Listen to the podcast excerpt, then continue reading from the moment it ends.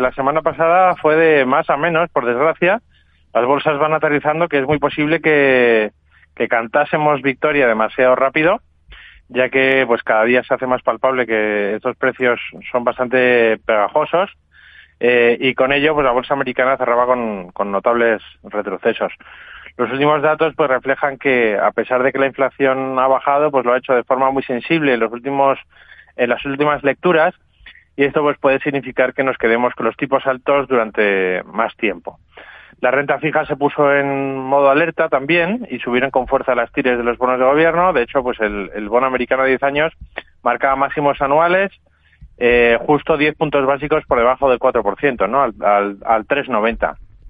Y bueno, pues puede que tras las últimas declaraciones de algunos miembros de la Fed, que han afirmado que no estaría de más una subida de 50 puntos básicos en lugar de los 25 esperados en la próxima reunión de la Fed, y esto también junto con unos datos de empleo que, bueno, pues se muestran una gran robustez de la economía americana, pues sean los que están metiendo miedo al mercado. En Europa, pues cosas parecidas, porque se publicó el último boletín económico del BCE, que se dice que hay que continuar endureciendo las condiciones monetarias y que éstas se mantengan así durante más tiempo, ¿no? Con lo cual, jarro de agua fría para los mercados. Y esta semana pues nos hemos despertado con la publicación de los préstamos a un año en China. A las 11 tenemos confianza del consumidor de la zona euro, y hoy, como habéis comentado ya, pues cerrarán las bolsas en Estados Unidos por el Día del Presidente.